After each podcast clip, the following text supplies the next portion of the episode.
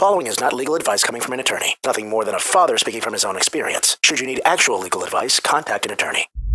It's time for another episode of The Father's Truth, the show where real men band together, stand up for fathers' rights, and bring the father's truth out of the darkness, out of the darkness, and in to light. Giving fathers a voice everywhere.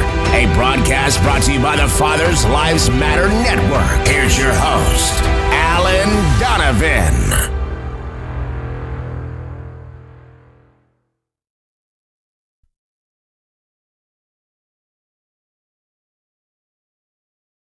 All right, guys, happy Friday. Hope everybody's doing well. It's time for another edition of the Father's Truth uh, live cast. So, I've got Pete Carol on the show tonight, so let's go ahead and get him in here.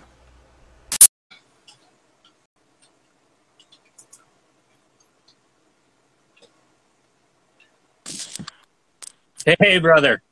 Hey, how's it going? Good, man. How are you doing? Oh man, it's, uh, I'm doing all right. Uh, it's crazy times in the nation today. Um, Boy, isn't it though, man? It's a lot of stuff going on. So, um, what I'm learning through all of these situations, being a father, um, going through what I'm going through with dad, and and just my mental health journey, just learning to process things, and it's okay to not be okay at times, you know, and to Yeah. kind of that and process those different things. Well, and that's you know that's exactly it. When you're a father that's going through this, and you know you're being alienated from your children, you have every right to not be okay about it, and that's something that society has seemed to have forgotten. You know, when society looks at us as fathers and as men, we're not supposed to show any emotions. We're supposed to suck it up and just take what comes and deal with it, and that's not healthy. It's not healthy at all hmm you know and, and we we got to figure out something different man because it's it's not working you know a lot of fathers end up killing themselves Absolutely. I, I mean, I didn't know um the statistics were so high, you know, with so many. And I think, and I'm at a point now where I just like, I don't want you to treat me like a father. Just treat me like a human being. yes exactly Um, treat me like a parent. I think when you when you acknowledge us as parents, um, things go a lot different because no parent thinks it's okay to be alienated or not be around their child. I mean, no human with any decency thinks that that is something that's that can be legitimized. Um, a lot of times, as fathers, they've kind of subjugated us and thrown us into this um, marginalized section that we're okay with it. Or we're supposed to be okay with every other Yeah. week or a couple days a week. When in actuality, we love just like everyone else. Um, Yeah. well and they they take us from being fathers and they turn us into visitors in our children's lives Yes. and it shouldn't be that way we shouldn't have to walk into court and prove our worth and our ability to be a, a parent a father to a bunch of damn strangers it just shouldn't be that way mothers don't have to do that Mhm. so why should we have to do that So I and I look at it like this. Um, I figure like you know, God is not the author of confusion, but He's the minister of reconciliation. So I think ultimately, from a big picture scope, we have to get more reconciliation. There has to be more accountability amongst um, the mothers and the fathers, but the system putting pressure on the mothers and the fathers to work together. You know, Mhm. the fact that um, for me to see if I'm being alienated from my child, for me to get more time, I have to file to go to court and spend money and do all these different things. When it should be automatic that both parents have a right to love with their child. Both parents have a right to spend time with their child. You know, so there should be more of a push to reconciliation instead of the divisive moves from the system that brings more money into their pockets. Um, that get us to kind of go at each other's throat and have to prove that one person is unfit when it should be more of a supportive matter that supports the moms and the dads working together for reconciliation for parenting because ultimately that's what's best for the child. Well, you know, and you hit it. You hit the nail on the head with what you said there, bringing more money into the system, and that's that's exactly what it is. Family court is basically a slush fund, and it's built off of dollars. You know, and if you were, I think seriously, if you were to take money out of the equation, family court would fold as we know it. Yeah, absolutely. You know, that's totally what it's built on. And the other part of it is family court is constructed in such a way that, you know, it pretty much guarantees fathers to fail. If you don't have a clue what's going on and you don't have deep pockets and can't hire, you know, a, a, an attorney that charges a thousand dollars an hour, you're screwed, basically. Absolutely. Um, and I and, and what's so sad about that is that you know I keep hearing you know to get more time you got to prove unfit. Well, I, it's, it's not about trying. I ain't trying to prove that somebody's unfit. All I'm trying to say is that I matter. I deserve to be in my child's life. I deserve to spend time with my child. I deserve to love on my child. And any human with any decency would understand that fact. You know, and um, you know, a lot of these lawyers, the retainer fees are like five thousand dollars. Yeah, it's ridiculous. Lawyers, and this is not a knock on all lawyers, but there are some lawyers out there that are crappy or they don't have a lot of character. They get their money, kind of do what they do, and they aren't um, really doing their job. So now that's five thousand dollars that you spend just yeah. and you haven't even got anything. You yeah, know, that, that's exactly it.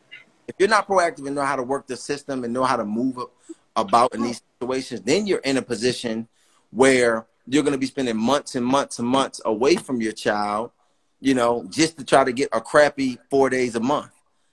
yeah. You know. Well, let's uh, let's jump into your story because I know we were just talking on the phone, you know, before we came on here, and you know we've talked here and there and message on Instagram, and you're currently being alienated from your daughter. Yes. Um, my daughter, my daughter isn't three. She'll be three in July. Um, but I missed out on over a year of my daughter's life so far. Um, over a year of her life. Um, I haven't seen my daughter so far in the last three months, and I'm currently just fighting just to try to. And we have a temporary order in place. Mm-hmm. Um, even with that temporary order in place, um, you know, the mother of my child is going through a lot of different measures um, to try to keep me from her, to do whatever she can. And I think the sad thing about that is, as a result of there not being any accountability for her for her actions and the things that she's done, um, with alienating me from the child, um, that's why people continue to do what they do. And I think that there has to be a bigger push from, like you said, from le- legislation and not being so money centered within the system so we can start getting some things done. Because if we talk about, there's no statistical data that supports children not seeing their fathers. Yeah. Or, or even seeing their, their fathers four days uh, a month. You know, I, I, just there's no statistical data that supports that to say that that is positive, that that's productive, and that that works.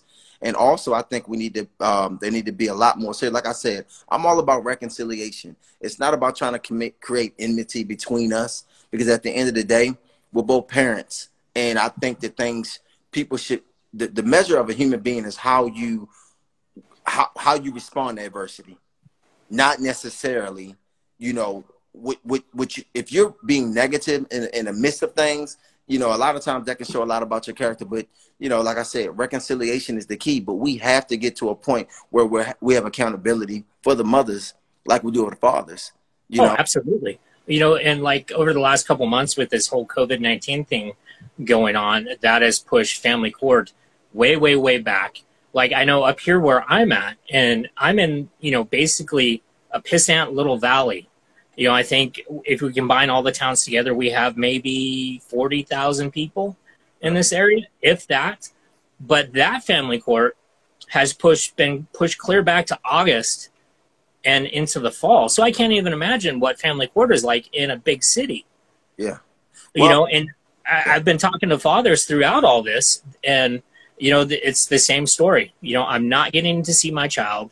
You know, the mother is using this whole COVID 19 thing as a reason to keep me away. And okay, you know, fine. I I get it in some circumstances if it's a serious issue where like the father works at a hospital or mm-hmm. something like that. But to use that as a cover to alienate your father from their children, that's not okay. And the sad part of it is there's not going to be any legal consequences, any legal ramifications for these mothers. You know, nothing's going to happen. You know, once this is all done and everything goes back to normal, maybe they'll get a slap on the wrist Probably not. But it's just going to continue on. Well, my law- my lawyer sent me a, a document from the Supreme Court saying that the mothers are not supposed to, parents are not supposed to alienate yep. during this time because there's a Supreme Court document that says that. You know, I even sent that to the mother of my child. So it's it's just sad that you know at this point I'm I'm literally pleading just to see my child, and that's where the accountability aspect has to come into play. It's so important that the accountability aspect comes into play, and um, it's even to the point where, you know, we have to crack down on the repercussions of lying because um, the mother of my child has even lied and tried uh, and, and tried to file a restraining order from trying to. Okay, so uh, what? Just from me trying to see. Oh, I kind of lost you there for a second. What were you saying? Hold on. All right. Oh, hold on, folks. Some technical difficulties. There you go. You're back now. Yeah. Yeah. Okay, so what what were you saying before that? Because I lost a big chunk of what you were saying. Um, it's even to the point where uh, the mother of my child has been uh, making false accusations to try to put me in negative situations. Um, and I think that accountability is so important from the aspect of that because let's look at the, you know, what type of position we're in in our country. Um, and we mm-hmm. don't want to be having negative interactions with law enforcement. We don't want oh, exactly in negative situations. And at the end of the day, I look at it like this. At the end of the day, as many evil things that she's done, a lot of things I don't agree with that she's done, she's still the mother of my daughter. And and then I don't want her down bad because at the end of ultimately, I don't wish bad upon nobody. And ultimately, that's going to hurt my daughter. You yeah. know, so I think the reconciliation aspect is so important because we have to make it a priority to hold each other accountable, meaning the laws that's put in place to hold it, to hold each other accountable and to get progress. You know, because at, at, this point, it's a bunch of fathers suffering from a lot of mental health issues that, we don't address. Imagine, you know, if if a, if a somebody goes to a daycare or someplace or a school and kidnaps a child, and then the parent doesn't know where their child is or they can't see their child, they're on the news, they're crying, um, which is understandable. You miss your child, you don't know where they are. But that type of stuff happens to fathers all the time. Not necessarily, mad, but just the fact that somebody just say, "I'm not going to let you see him just because I'm mad at you." Yeah, and I think, you know, and, and we just had that happen. Um, I want to say two months ago, there was an Amber Alert issued, and it turns out it was a father that picked his kids up, and you know he wanted to see him, and he wasn't being allowed, and he just said, "Screw this," you know. I'm not going to let you dictate my relationship with my kids. And he went and picked them up, and the mom filed, you know, a, a uh, oh, she called the police and said that her kids were kidnapped, and an Amber Amber Alert went out, and was just all kinds of stuff on it. You know, and it shouldn't be that way. It, it, that's um that's absolutely crazy because at the end of the day, that's why I always say, don't treat me like a father, treat me like a parent. Um, because as a parent, if if, if, if there was an opportunity, if if you're a parent and you can understand how it feels to be away from your child or to not be able to see your child, then you can empathize with that. And I think that's a that's a bigger scope of a problem that we have in this world, especially in this country. People lack empathy, and a lot of times people just don't care about things that don't directly affect them, and then it comes into it. So how can you imagine emotional um, trauma that a, a, father goes through when somebody's telling you, eh, eh, eh, a parent, somebody telling you you can't see your child or you can't pick your child. So I got this stranger telling me, no, I can't have my child.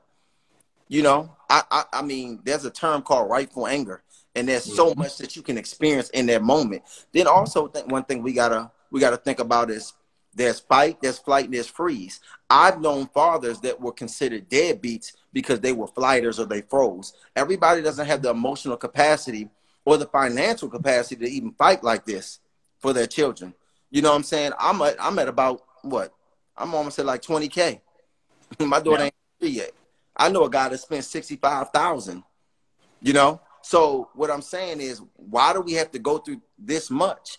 And, and, and from an emotional standpoint, I'm a fighter, so I'm going to continue to try to figure out what I can do, and you know, I can make money back, but I can't make time back. But there's well, that's exactly it. You lose that time, you're not going to get it back. Yeah, some people don't have the the emotional capacity to handle that, so they kind of freeze up. And sometimes it's really easy to just go get another family. And I wouldn't suggest that. I wouldn't tell somebody to do that because you have to think about how much you love your child and the importance of fighting for them. You know what I'm saying? And you got to keep the faith and keep the hope. But man, it's um it's demoralizing. It's emotionally draining. Um, and it's you know it, it's it's like our emotions, our well being, our ability to parent shouldn't be questioned so much, and we shouldn't have to go through so much just to prove our relevance. You know exactly. Exactly. I think you know. I think what you just said. That's the best that I've ever heard it put. You know, proving our relevance in our children's lives.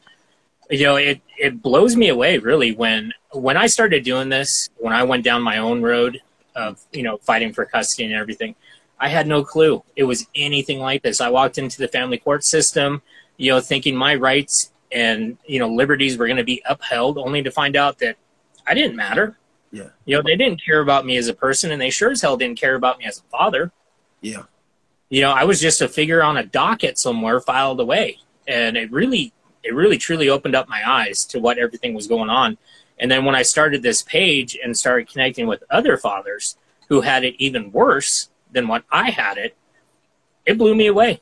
Absolutely blew me away. I could not believe that in the United States of America, you know, we are supposed to be the number one country in the world depending on what you look at, this was going on and it was encouraged. It fucking blows me away. I can't even imagine. Yeah. And and and it's like it's like trying to make a moral appeal to people that lack morality. And because they're so dis- disattached and disassociated with what you got going on, they don't care. They just see you as a a man and, and yep. whoever see you and they see their money. So that moral appeal that you met that you make towards them, it doesn't even matter. And that's what's just so disheartening. Um, you know, they just don't care. They they throw that gavel down. Uh, they move about with wh- where they want to go, or they say what they say. They make these decrees, and you're sit there to deal with all of that pain. You know, and that's the thing. I look into my daughter's eyes. You know, because ever since my daughter was born, I've become a lot more in tune with my emotions, my feelings um, a lot more emotional, and uh, mm. helping me to open up to really uh, raise her the best way that I can, and just really truly love on her the best way that I can. And one thing I hate about even the visitation, it's like we're fighting for four days a month, but that you can't even get in the swing of parenting. You, you at two days, you kind of get in the swing. Mm-hmm. Of, you got to take her back. Then you got to get reacclimated again. And one thing I hate about it is that you spend so much time not being able to in, being intense parenting that you have to keep getting reacclimated. So you're more, it's like you're used to not being a parent. And it's like, I'm, I'm, I'm a babysitter, you know? So I think, you know, 50, 50 should be automatic. You know, I honestly think 50, 50 should be automatic because, and they, and they'll try to say that they want a stable environment for the kids, but let's be honest with you. I work at a school. I'm an educator. I do at school program at a daycare. You got kids that spend 10 to 12 hours per day in daycare. Or you got kids that go to school for uh, nine hours, including lunch. Get on the bus, then go to daycare, and don't get picked up to 7 p.m. So they leave out the house at 6 a.m., getting home at 7 uh, p.m. You know, but you telling me that they can't spend half the week or a week on, week off with the father? You know, and, and it's like we shouldn't have to prove our relevance and that I'm capable. You know, um, we shouldn't have to uh, prove that. And anytime I've said that, hey, you know, I'm saying I would, I would love um, I, I want full custody because not so I can alienate or so I can do that or anything like that. I'm open to it. I look at it like this: if I got full custody and it's not your day, if you want to see her, so what? Let hey, you got it. You're a yeah. parent, you deserve that. Everything shouldn't have to be so. You know, at the end of the day, we're parents. We're emotionally attached to this, so we should be making this decision, not a court system. You know, so I think a lot of those things are important uh, for us to really, you know, sometimes we got to take a step back and, and, and, gather. That's why I think the reconciliation part is so important because people get so lost in the sauce. They get so lost in the situation and they hurt and they anger and their bitterness and they make irrational decisions that ultimately hurt um, the child. And also, we got to get some more repercussions. I was watching um, Iyanla fixing my life. you know, I'll be watching it a couple times a week. You'll be on that, and I'm telling you, man, if you start, you ain't never seen it, you'll be on that uh, it, it's good. I go on YouTube. I watch it. Iyanla fix my life. There was a situation with a, a husband and a wife that were divorced. They had three girls. The mom lied and said that he was raping the girls. The girls knew that he wasn't raping them. She yeah. said She said they weren't. Um, even after she said that, she let the girls go live with him, then go back. So then he missed out on 25 years of their life. They went on there, they did a lie detector test, they did DNA, all this stuff. Come to find out she was lying. Hmm. So I mean, so so what happens when you lie about being physically physically beaten, or what happens you lie about being raped? What happens Yeah. about your fear for safety and stuff like that? These are real crimes, and I think people should be held accountable when they do that. And it's a lot of women who get upset and get in their feelings and start making up stuff like that. And I'm not trying to demonize all women because there are some amazing co-parents and Oh, some yeah, absolutely. that do a great job. But we have to start addressing these bad fruits and holding them accountable so we can start getting better results for these situations that we do have going on. No, and I absolutely agree with you. You know, at this point, I've worked with thousands of fathers, you know, spanning the entire world. You know, it's not just a, a North American thing, a United States thing, Canada thing, it's worldwide. And talking to these fathers, one of the things that pops out the most is the false accusations, whether it's domestic violence, whether it's sexual assault, whatever the case may be. That, that seems to be the number one go to when it comes to, you know, negating a custody situation. Just, you know, blow the whistle and say, hey, I was raped, I was abused, whatever the case is. And nine times out of 10, the judge will automatically look at the mother and go, okay, you got the kids. And if the dad, you know, is living in that house, he's gone, you know, I mean, that can cause irreversible damage to a father that they'll never, ever be able to recover from. And it's, you know, it's systematic, it's systemic, and it's oftentimes it's encouraged.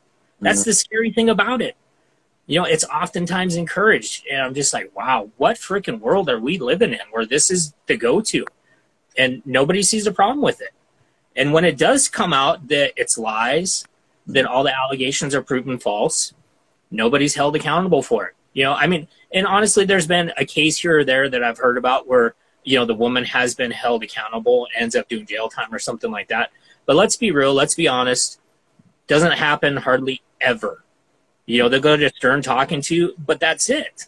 You know, they get they walk away with that, and you've got this dad over here whose life is completely shattered. Yeah. You know, what about him? Yeah. Yeah. You know, what do we do? bounce back. Um, it's hard to bounce back from that, and especially if one of those accusations stick and they can be false. And um, just even the fact that somebody's accusing you of doing that to somebody that you love, it's just it's so emotionally uh, draining and hurtful. And um, one in four women uh, experience some kind of sexual abuse. You know, um, you know that's a lot of women Yeah, that is. that is a whole lot of women and to be accused of something so heinous um, is very hurtful to be put in a position where that could possibly uh, mess up your career your livelihood and i think that that's something that should be taken seriously because if somebody does something like that they deserve the repercussions that they get and they Yeah. need to get some mental help you know Mhm. but if somebody's accused of something and you know that you didn't do that you're wasting the taxpayers money you're wasting the cops time investigating and doing all this stuff and i just we have to start taking these things seriously. And we and we have to get to a point where you know these mothers and these fathers you know we, we, we sit down we look each other in ourselves in the eye like yo we're we're so much better than this.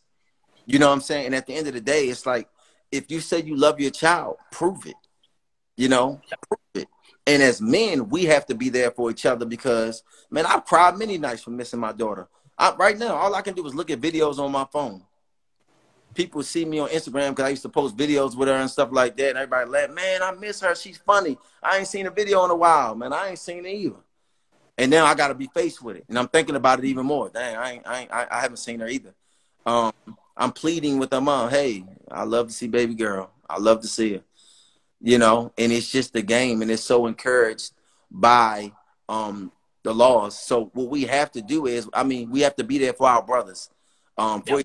Like you're my brother. We have to be there for each other because Absolutely. you know I've cried many nights. It's, it's, it's very emotionally um, draining, um, and you really don't have no outlet Mm-mm. as, as a man. That there's no outlet groups. That's that's. I'm not gonna say there's none. That's not enough. There's Not not enough. Exactly. support for the um. There's not enough support for men who are really uh, facing the emotional traumas of missing their child or the fact that I know a lot of men that's on a string by ba- the mother of their child. Oh, piss. Yep. Oh, you ain't gonna see her. Piss. Oh yeah. I'm gonna do this, and Mhm. we gotta get past that. We've gotta grow that, but there has to be accountability because in human nature, you know, that's why they got laws. that's why they got laws. That's why there's a time when you got to be to work. Because if they ain't say you got to be to work at 8 a.m., people will be showing up whenever they want. We have exactly. ability and some laws in place. And we have to really look ourselves in the mirror and ask ourselves some tough questions. But I, what I encourage men to, uh, of course, there's fight, there's flight, and there's freeze. I encourage every man to fight because there's many, many children that think that their parent, their father's a deadbeat. When, it, when in reality, the mother made it so hard financially. You know, everybody ain't in position to, to go drop five thousand for a retainer fee. Mhm. It ain't even three. I'm on my fourth lawyer. you know, I was on my fourth lawyer before she turned two. Oh With- wow. Four lawyers. Um, you know, you're sitting in there. I, I can only see my daughter four days a week, but y'all gonna take this dang near thousand dollars a month though for child support. You know what I'm Oh, saying? You Oh yeah. you know, so we have to be there. We have to support. We have to figure out what we can do. We need to partner with some law um, law offices, figure out what we can do as far as legislation, and get some things changed and get our voices heard. Because I man, I I ain't standing for this. This just You know, it, it's it's funny not to cut you off or anything, but it's funny that you bring up about the legislation aspect of this whole thing. Um, you know, I was a year into my custody fight, and I got a hold of um, one of the representatives for one of my state senators, and you know, being one of his you know constituents, you know, I'm thinking, okay, I should be able to have access to this guy to talk to him about this, to see about getting stuff changed. So I went through the process. You know, I called his office. I left messages. Didn't get anywhere for months. You know, I got a call back one day. Said, "Hey, you know, you know, Senator Jon Tester really would like to meet with you and discuss what what your you know what your issue is and ways that they can make it better." So I thought, "Oh yeah, you know, this is great. I'm going to get to talk to this senator, tell him about what's going on and how things need to change." So I'm game planning, you know, figuring out what I'm going to talk to him about. I go to his office, you know, to have our meeting. He's not there. He got called away and he thought that my issue wasn't that important. So he stuck me with a college aide. And I'm sitting down with this college age aide and I start talking about parental alienation and father's rights. And I'm looking at this kid. You know, this kid's maybe 22, 23 years old, still wet behind the ears, doesn't have a clue. And he goes, Well, Mr. Anderson, you know, I've never heard of parental alienation. Father's right. What what's father's rights? Yeah. Um, you know, let me get a hold of somebody in Washington and see if they know anything about what you're asking about. And I was just like, really? Wow. You know, I pay, you know, my taxes pay for your salary to be there in Washington writing these laws up, you know, trying to change shit to the better for us. And you can't even give me, you know, the time of day to talk to me for 20 minutes. Yeah, and it's just it, it's unreal. And you know watching as i've been going through all this different stuff and working with you guys and giving you guys a voice to talk about this stuff watching all the different laws go through the various states like florida for one had a 50-50 um, straight out of the gate law that they were putting up and made it through the house and it was on the governor's desk all he had to do was sign it into motion he didn't do it because he didn't think it would be fair. And I'm like, how is it not fair to give both parents an equal opportunity to be in their children's life? And it seems like that's the way it goes more often than not across the country in these different states. yeah, and um, and and that's that's really how we're gonna make some things happen by you know making that big push um within leg- legislation and getting some heavy hitters as supporters and stuff like that because you know we have to get out of this. They marginalize us so much. Like i'm a father. I want to i want to wake up early. I want to experience the crying in the middle of the night. I want to experience getting her ready for school. I want to experience every aspect that comes along with a father being a father. Every single aspect. I embrace it and i'm excited about it. The good the bad and the ugly. And i deserve to experience that. You know what i'm saying? Um but we have to like we have to make an appeal to be heard you know that's what i mean fathers lives matter is is perfect like we matter Yeah, know? exactly. you know, when I was trying to think of things to call what I was doing, you know, I looked at, you know, God, thousands of names, thousands, and finally, Father's Lives Matter because our lives do matter. Our lives matter to our children. Yes. You know, and that's exactly it. Because, like you were talking about statistics earlier on, um, and they are shocking when you actually start digging into the statistical side of uh, kids that come up in fatherless homes and how they turn out. Dude, it's horrible. You know, drug abuse, crime, early pregnancy, yada yada, and it goes on and on and on. And I'm just looking at these statistics, and I'm just like, wow. Well, and kids, how has nobody done anything? Kids need to see their mom and their dad operating cohesively in a productive and a positive manner. You know, mm-hmm. see how much you don't like the person, you better fake it while y'all doing your interaction. He needs to see that. She needs to see that. They need to know how important that is. You know, because that's a lot of that negativity. And at the end of the day, when you could, and there are some amazing stepfathers out there, and I applaud them. But you know, I had a, a, a good stepfather, stepped in, did a great yeah. job. But I always wondered, like, dang, like, what about my daddy? You know what I'm saying? So me and my dad, I forgave forgiving my dad. We've had some conversation. He's matured a lot. He's grown, and I'm thankful for the relationship that we have now. But man, you know, it it it, it can be very demoralizing to a child when you, you know you you only see that person a couple times a month or they're in and out or you don't see them for months and then then and then they come back um you know we have to grow past this and there has to be account like i just keep saying there has to be accountability um, even family members that got to step in and say hey look that's right like if i if, if, if, my sister was divorced from her husband and she's doing it i would say something to her in a second there's, yeah. there's no way there was absolutely no way uh-uh we're not rocking like this this is inappropriate. That's a child. It's so much bigger than how you feel in that moment. You know, and we have to, we definitely have to create a space for men um, to be able to express that. Because I know a lot of men who are experiencing and they just act out in different ways because they don't have a space, and it's yeah. not acceptable. Uh, nope. People, oh, you watch who you had kids with. Absolutely, it is important to know who you lay down with. Um, but sometimes people change.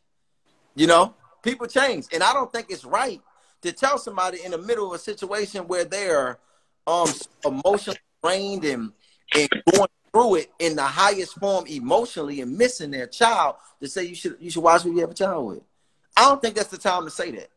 Yeah, you no, know, it's not. you know, you about to get swung on and cussed out. Like, oh, this the time to say that. You know what I'm saying? And at the end of the day, we both have a, a responsibility to that child. So it is it is so important.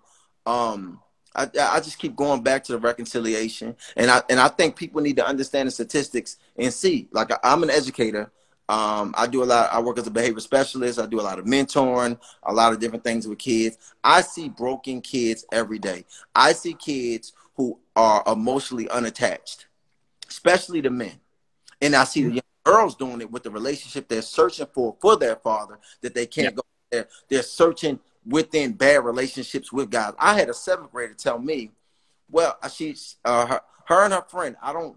I have no idea why they came up to me in the gym. We just in the gym because it was raining, so the kids didn't go outside for their open play time. She said, um, "You should talk to Mr. Carol." So she's talking to me. She's saying that, um, well, I'm kind of pushy with my boyfriend. I said, and I, I kind of boss him around, but it's because I know what's best for him. And I said, Well, why do you feel like you're so pushy? Why do you feel like you know what's best? She said, Well, honestly, when I go home, my brother don't talk to me. My dad's in and out. And my mom, she's too busy. So I need somebody. And this is the honest to God truth. This is what a seventh grade girl said to me. She said, I need something. So even though he disrespects me, even though he disrespects me, I'll put up with it. Even though I don't like him all the time, I'll put up with it because I need somebody to talk to. I need somebody to be around. And see, when you're not when you're not parenting appropriately and when you're so stuck on going back and forth with the other person or you're dis or you're not attached and you're not understanding what's going on, you can't even see the little signs that your son or your daughter is showing for the path mm-hmm. of instruction. Yep. Those girls that we find in the bathroom doing those sexual acts with those boys or those boys that's in there doing them sexual acts with the girls and stuff like that, man, father fatherlessness a lot of times is at the core of it. And and yep. it's not because the fathers aren't willing. Not all the time. There's some fathers that just don't even care. But It's because they're shut out. And, and, and what does the society do? A, the society we live in supports fathers being shut out. They it encourages it. They encourage it. It's like the uh, you know, um, you know, they encourage it. They don't they don't they don't encourage you to want to be there. Like they like you weak want to hold your baby. I don't care what nobody say. I want to hold my baby. I'm gonna yep. is. I'm a, I love putting her to I love seeing her when she wake up. We go sing the brush our teeth song. We do everything. We do push-ups together. we watch. I watch cartoon. I knew all the baby sharks. I know everything. I can do the ABC in Spanish because of my daughter. You know what I'm saying? It's like every aspect of it. I just love being a dad, and they rob us of that by going through all of these little. Um, it's like these blows, and they just keep eating away at you. And I know dads. I got a friend. His daughter's 21, I believe, and he said, "Man, I went through it when I was 20." And I didn't know what to do. But he said, man, I just got so frustrated and it hurt so much and I was so tapped out with the money, I just gave up. And I read it every day. And he said, now I don't know what to do. And my daughter's 21 years old. And thank God she's forgiven me. But the way her mom would paint the picture, you know, and I just don't think that it's right that we have men being placed in these situations. Well, you know, and it's it's the sad reality of life. There's so many fathers that I've talked to that feel that exact, you know, way that you're talking about they're beat down physically, beat down emotionally, beat down financially to the point where, you know, they're below the poverty line realistically after you factor in child support and then, you know, they've got rent, car payments, utilities, all that stuff. They can barely keep their heads above water. And I've talked to fathers that have sat down and said, hey, you know, one night I had to sit down I had to look at the reality of the situation and I had to make a hard decision. And that hard decision was I had to let my child go because I couldn't handle it anymore. I couldn't afford it anymore. You know, and some fathers have told me it's gotten to the point where it's life or death. Mm-hmm. You know, if they keep going down this road, you know, they're going to end up taking their own life. And so they, you know, let their child go, signed away their rights. And, you know, they're hoping that when that child turns 18, that they'll come and find them. But, you know, what kind of life is that for the father and for the child? I couldn't even imagine being in that position. In the, in the, in the turmoil um, that you go through, um, you know, the one thing I always, I, one thing that is priceless is peace of mind is priceless. Mm-hmm. You know, so I have to pray um, for peace of mind every single day, just to keep my spirit in line. Like even just to, you know, to imagine as a father, as the priest, the provider, and the protector of your home, of your child, of your children, and you're in a and you're in a position where say I live in Houston, they got hurricanes, um, they got people rioting right now. I mean, they got all this stuff doing. I don't even have the luck when coronavirus started. I don't even have the luxury to call the mother of my child with a FaceTime, just be like, "Hey, y'all good? Is baby girl okay? Y'all need anything?" Because the messages are clearly there for me doing that, but I can't. I might not get a response for two or three days. Yeah, and and and that right there, um, you know, it's like, what is the thing that's most precious to a man? His child, his son, especially his daughter, and yeah. You know what I'm saying? So we have to really start addressing it. Like people have to start really taking notice of what's going on and how important it is. And I need I need more fathers. Like we need more guys stepping. Man, it don't make you no punk. It's okay. Shed them tears. I done shed plenty tears. Oh yeah. Speak up. Let's talk about it. Let's make some moves. There's strength in numbers. We have an opportunity to take advantage of this so we can help and grow. Because to be honest with you, I don't want this to happen to no other man. Yeah. I don't want nobody to have to feel this way. You know, I don't, I don't, I wouldn't wish this upon nobody. You know, so I, I encourage men to speak up, speak out. Let's all connect. Let's see how we can work together and, and, and make some things happen. Because there's strength in numbers, and we see when things start floating around social media, when when when the pressure start getting on people uh, and attacking their morality, things start changing. So we just need more men. You know, a lot of men uh, they tap out when they think about mm-hmm. financial hit. Yeah, you know what I'm saying. And oh yeah, absolutely. Father in their life, so they're emotionally unattached. So they start to connect. The first time I held my baby, I was in love. Yeah. I never knew a love like that. I held my baby in my arms and I just looked in the eyes. I was like, man, we got the same exact eyes. And it just had me. Yeah. right there, and I knew right there I was willing to do whatever it is I I need to do in my life, in my career, from discipline or whatever the case may be, to be all I need to be for her. Then this, then then the drama started, start getting disrupted. The stuff that had nothing to do with the baby. You know, and I need more men to not be disconnected and to start being connected because there's mm-hmm. numbers, and we have plenty of men in this world that are going through the same thing that are you know scared to speak up, nervous, ashamed you know, and I, I just think that there's strength in numbers. And every we can, you know, absolutely. I mean, we have to break the mold of of silence with this kind of stuff. You know, I've been doing this for almost six years now, and one of the things that I've noticed is that fathers are great about you know coming on social media, talking like you and I are doing right now, or you know, posting in comments. But when push comes to shove, to actually take it to that next level, most fathers won't do it. Yeah. For whatever the reason is, when push comes to shove, hands off and they back away. So what is that? Then, when you say push comes to shove, like making that next step, what does that, you know, what does that look like to you? So, you know, okay, so here's an example. For the last four years on Father's Day, I've been trying to get something going here in, in the area where I live in. And mind you, like I said at, at the beginning, it's a very small area. There's not a lot of people here but I know enough fathers within my own social circle or acquaintances of my immediate social circle that have been through this kind of thing. You know, they'll be real great about, you know, talking about getting something together, a march, you know, a protest, whatever the case may be. But when it comes right down to it, you know, push comes to shove and it's time to start doing this stuff, they back away and they go back into silent mode. And then you don't hear from them again for another four or five months until the shit's really hit the fan in their personal situation, and then they're talking to you again. Yeah. And I think you know we need to break that mold of silence and you know start standing up for ourselves. I think that's a big thing right there. Absolutely, we got to break that mode of silence and start standing up for ourselves, and we got to be protected from the narcissistic behaviors because it's like we're on that yo-yo. Um, yep. You know, soon as soon as she gets pissed off, oh, back to not. Oh, I don't care if there's an order in place. You're gonna have to. You're gonna have to hire a lawyer. You're gonna have to, mm-hmm. and you're gonna have to wait months if you do it. And all they're gonna do is give me a slap on the wrist. So you know, it's like you're trying to weigh options. Do I piss her off and have to wait months to see my child, and you know, nothing happened to her, or do I try to comply?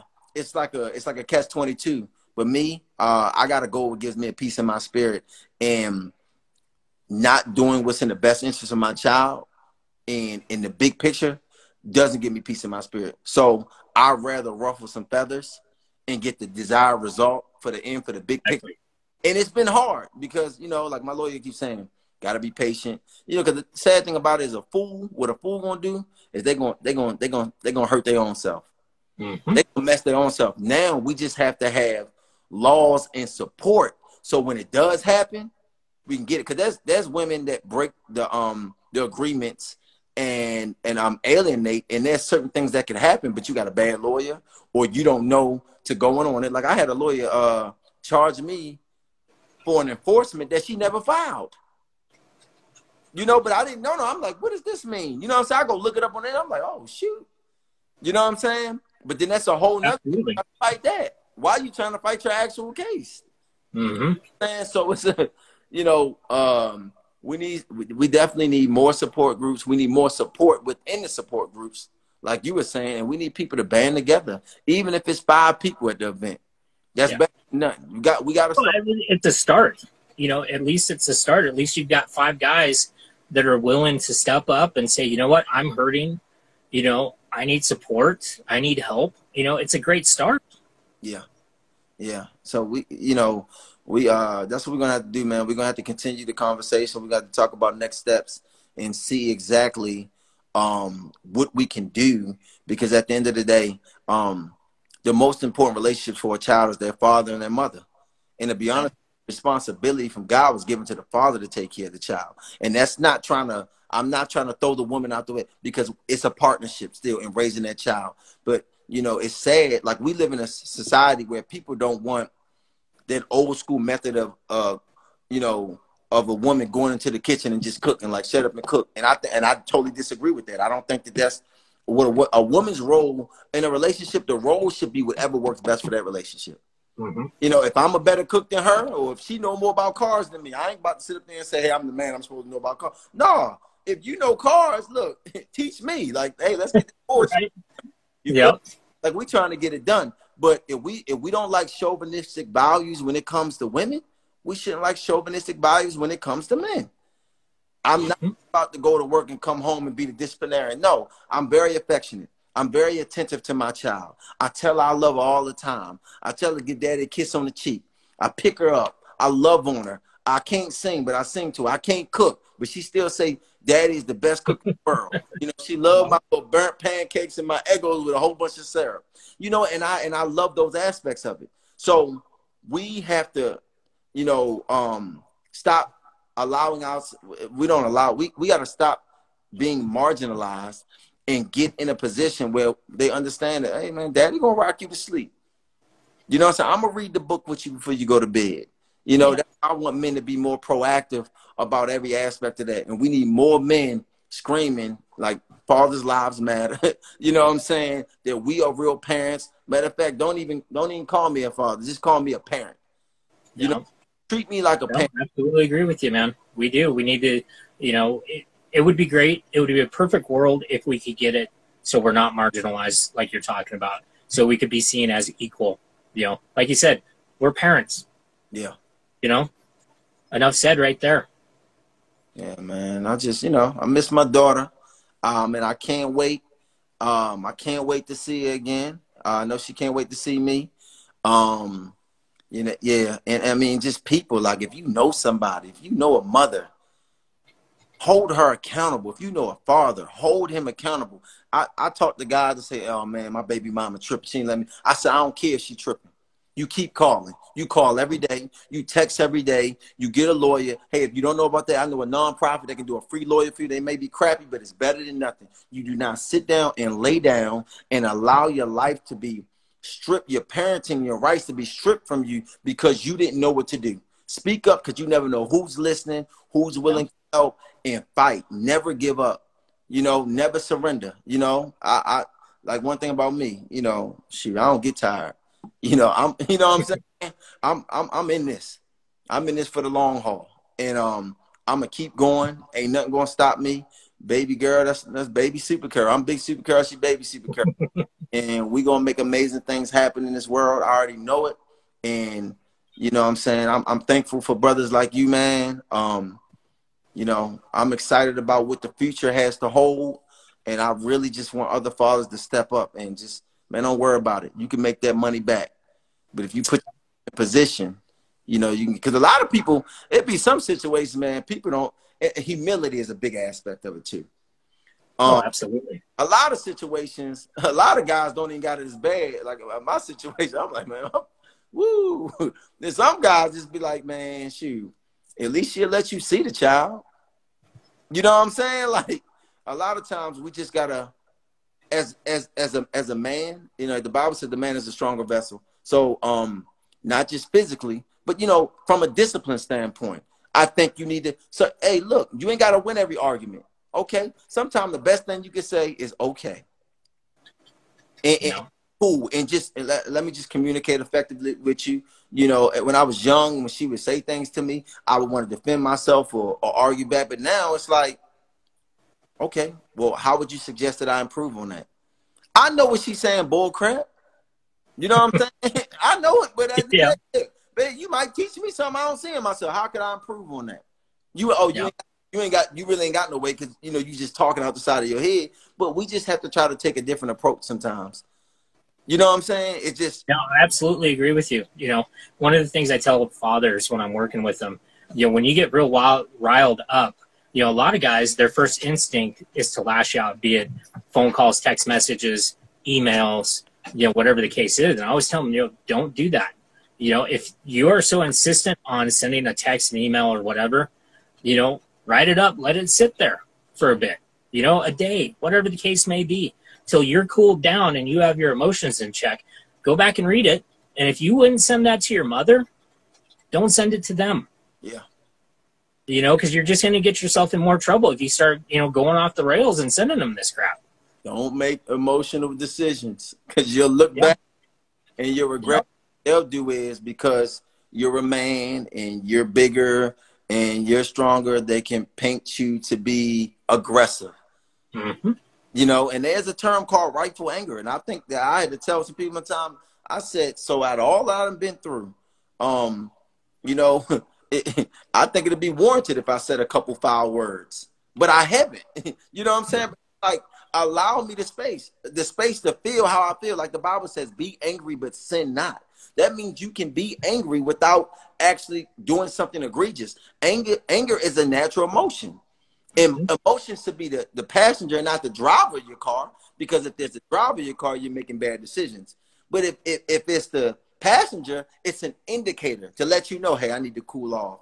Hey, can we have a talk? You know, I really don't like it when you talk to me this way. You make me feel this way. Is there any way that we can communicate in a better way? You know what I'm saying? We're trying yeah. to figure out how we can work through things. And, and, and one thing I always say, one of my old principals said, told me, you can only focus on what's in your locus of control.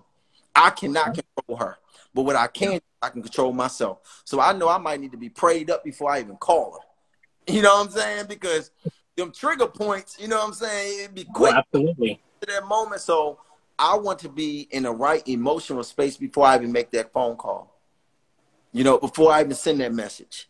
So yeah. that's really important. We got to start learning how to be still and control our own spaces. And I'm not I'm not saying it because y'all the bad guys, father. I know we ain't the bad guys. I'm saying that because you be placed in a compromising situation, and when you sitting in court, they make it seem like you a monster, and you know somebody's holding my child from me. You know what I'm saying? Exactly it. Exactly it. You'll be painted in the worst possible light. You know, just because you're showing normal human emotions. Normal human emotions. And it'll be so misconstrued because you're a man and you were talking to uh, a woman and she can paint a picture however she wants. So you gotta you gotta be two steps ahead of it. And you have to really be in control of your emotions. Um, you know, and, and, and make the best of take advantage of the time that you get and, and, and continue to be wise and strategic about how you how you do things in how you operate and how you communicate. Because ultimately, I think reconciliation is the most important thing. Because you know, I don't want to see anything bad happen to the mother of my child. I don't. You know, I don't. I still pray for her and her family every day, even though they be tripping heavy. you know what I'm saying? I still pray for them every day. I want the best for them because I, I want them. I hate that their. I feel like their consciences are seared, and that they're focused on evil. You know what I'm yeah. saying? But I want them to get to a point to see the big picture. Because I always say, man, if you said you love baby girl, then why would you want one of the most important relationships in her life to be absent?